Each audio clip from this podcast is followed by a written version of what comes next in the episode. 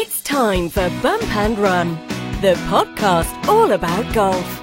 Here are your hosts, Bob and Jamie. Welcome to another edition of Bump and Run. I am Bump. No, I'm Run. Nope, you're not Bump. I'm Bump. Hey, you had a grand appearance last week, Mr. Bump, on the Rubber Boots podcast. That was very good. Yeah. Congratulations, giving a little extra money in your jeans, I'm sure. That's right. I got a whole shiny quarter. Pretty good. Yeah. But today, this is the Bump and Run podcast, and we have nobody from the Rubber Boots podcast. But maybe we'll get Puffy on one day, or maybe we'll get we should get Puffy on. Puffy's or Stoff. Maybe Stoff. Or Stoff. Stoff would be good. Stoff would be good. So today we got a bunch of stuff we're going to talk about, obviously golf related. We're getting down towards the end of the year. Last week the Champions Tour wrapped up. Kind of a weird finish there where Bernard Langer, who won 42 times, didn't win the overall Charles Schwab Cup. My doppelganger Kevin Sutherland did. Kevin Sutherland, Bob Weeks Jr. And then we got senior. Yeah, I guess that's right. And then we got the last calendar event for the PGA Tour, and we've got the big wrap up for the LPGA Tour, the race to the CME Globe, which is the most awkwardly titled finishing to the season. It's kind of weird. It's a long title. But anyway, we're going to end the Euro Tour. And the Race to Dubai, exactly. That's finishing up. So, after this week, there's nothing. It's all over. Yep, golf is done for at least another week. Yeah, exactly. But let's start by talking about Brooke Henderson. I'm going to throw something out at you. She is she's one of five golfers who can win the race to the CME Globe, which is like the FedEx Cup for the women's tour. She can win it just by winning the tournament. She's in control of her own destiny. And I'm going to put it to you that she might not have been getting enough credit by Canadian golf fans, Canadian golf media for the year she's had. What do you think about that? Well, yeah, I think there have been times where I would kind of agree with that, where we had talked about how she had struggled and such, but her recent results, again, how can you complain? She's got a couple wins. She's got multiple, again, what about 8 top 10s? She's in the hunt to win the CME Globe just by winning. So she's done enough to be 5th in that race. Ahead of Lydia Ko, ahead of Ariya Jutanagarn. So yeah, I don't think she's gotten enough credit for a year. I think we all just looked at a year last year and we're like, okay, wow. And then she kind of had a slow start to the year this year. She just wasn't getting the top 10s that she was getting. It's not like she was missing cuts. She's only missed, one cut this year? Two, I think, but maybe... Two. Yeah. But, again, 2 wins. And she took 3 tournaments off. I mean, that was shocking. That's remarkable. She's played the most rounds on tour this year by any player. Now listen to this. This is something I found. This is Golf World did this interesting comparison of her stats from 2016 to 2017. Okay, average driving distance 2016, 263.36 yards. 2017, 263.89 yards. That's pretty driving accuracy 68.51 in last year, 73.01 this year. Right. Greens and reg 72.59 this year or last year, 74.84 this year. Putts per green and regulation exactly the same, 1.79. Really? Putting average 29.64 last year, 29.73 this year. It's like her scoring average, 70.37 last year, 69.86 this year. I mean, it's remarkable that statistically she's almost bang on from where she was last year. Mm-hmm. And yet, I don't know if maybe we've just come to sort of expect that she's going to win a couple times every year and play well all the time. But it seems like maybe she's just not getting enough credit. Like, I hope she'll be in the running again for... Female Athlete of the Year and all those kind of awards that come at the end of the year. But it's certainly been I think it's been a standout year in a little bit of a different way, as you pointed out. Right. And again, if you have, there's been, 2 players that have multiple wins in the last 2 years on the LPGA Tour? Yep. Her and Shen Chen Feng, the new number 1. So what does that tell you? It tells you that she's still, despite the perception that her year hasn't been as good, when you look at the statistics, it clearly has. I think she just, at times, doesn't make the same amount of putts.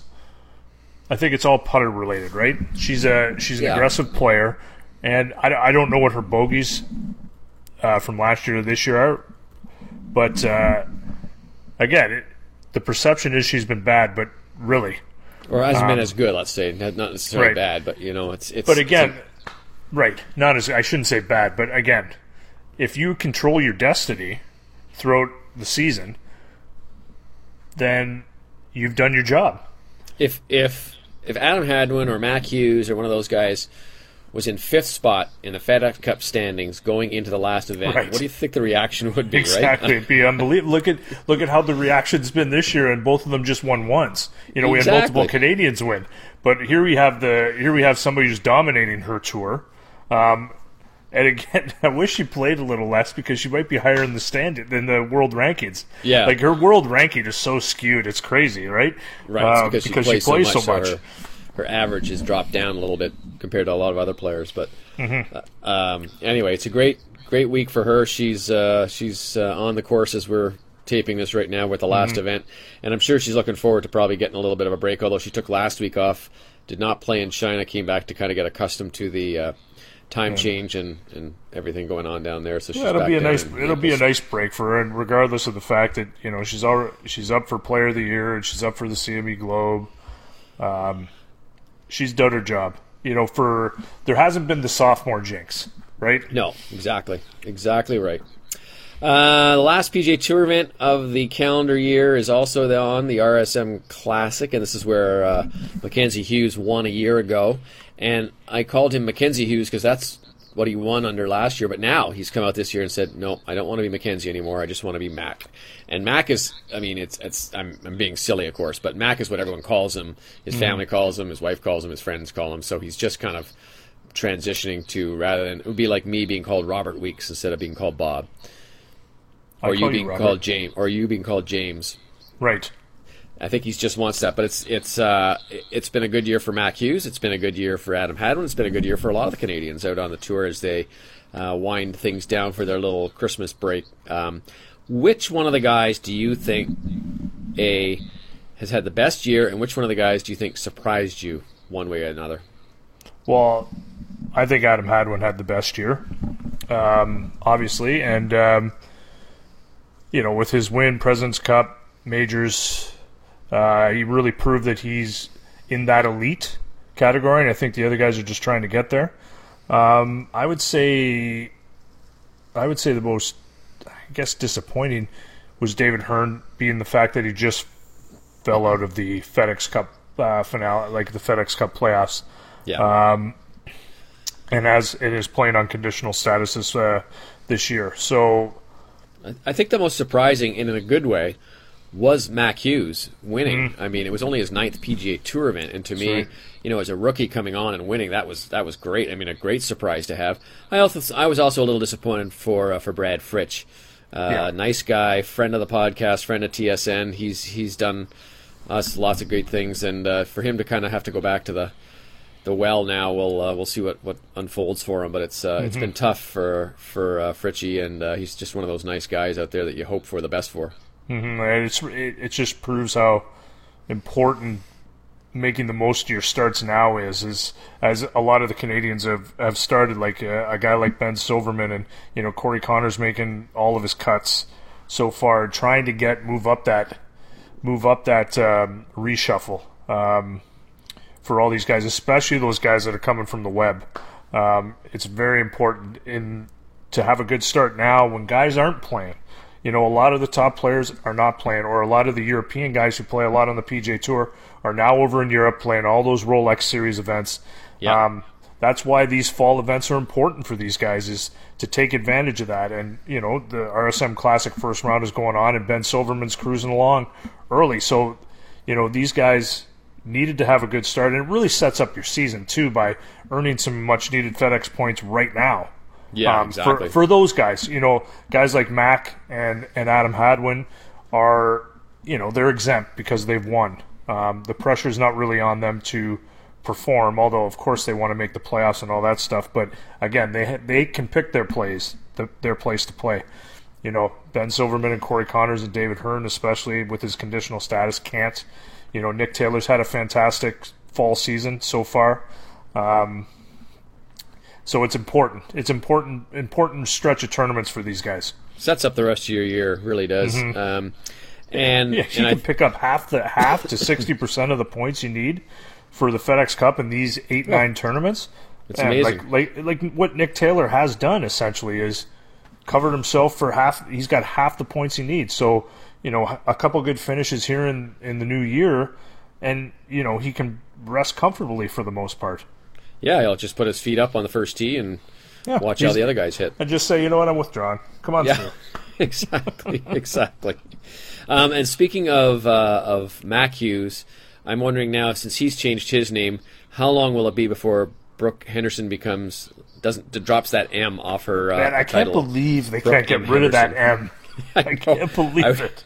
I was doing a search for her name today on the LPGA list, and it came up, Brooke M. Henderson. I'm just laughing at that. Yeah, and it happens on golf stats and all that stuff. It's just like, you know, Brittany's her caddy currently. Yeah. So the only under Henderson, B. Henderson, that's playing on tour right now is not even playing. I call her the divine Miss M. There you go, after Bette Midler. That's awesome. All right, so now... one of the big things that we do have left on the calendar after this week and all these ending of tours and things is the reappearance of himself, Tiger Woods. And you know, there's all sorts of stuff about theories and questions and guesses as to how he's going to perform. But judging on what you've seen and the rumors you've heard, what do you think will come out of Tiger? Yeah, I think we. I hate to say there's some optimism there, but it seems to me, you know, we've been around a long time, and you longer than me, Weeksy, and you know how the Tiger camp operates. The Tiger camp does not share information, generally, right? Yeah, no, you're absolutely right. Everything is pretty tight to the vest, and with him sharing all these videos on social media throughout this process, that just leads me to believe that he's in a comfortable place for him. I don't think he'll go out and dominate right away, but it seems to me like his back's in a position where it may be sustainable for him to play a few tournaments in a row. Yep. You know, who is it? Oh, Ricky Fowler last week said that Tiger's hitting it past him.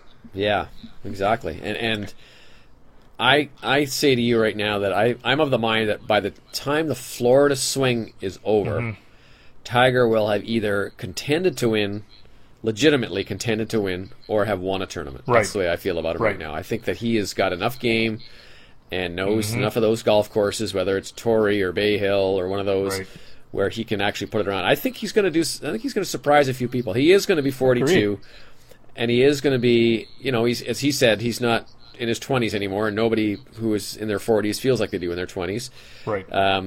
But I think he's going to surprise a few people. That's my guess, and I have no reason other than just based on what those videos I saw, that he looks healthy, looks comfortable, and looks that he's not like his swing. It's much different than the last time a year ago when he came back, I think, because that time he looked like an old man swinging. This time he looks more like Tiger. Right, exactly. And as soon as that Stinger video came out, you're like, okay, that's a lot of back in that, right? To keep that ball just flying straight. Yeah. Right? So I just think his problem was he couldn't really practice all the time.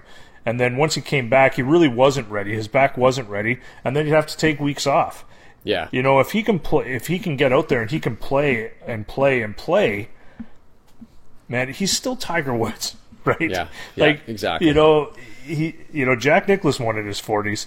Yeah, in 46. You know, look what Vijay Singh did at his 40s. Like, this is still Tiger Woods. He's one of the best players of all time, if not the best. Wherever your stance is, he won't contend all the time, and these young kids are really good. But again, you know, I think what he's more excited about is trying to see if he can get out there and best these kids.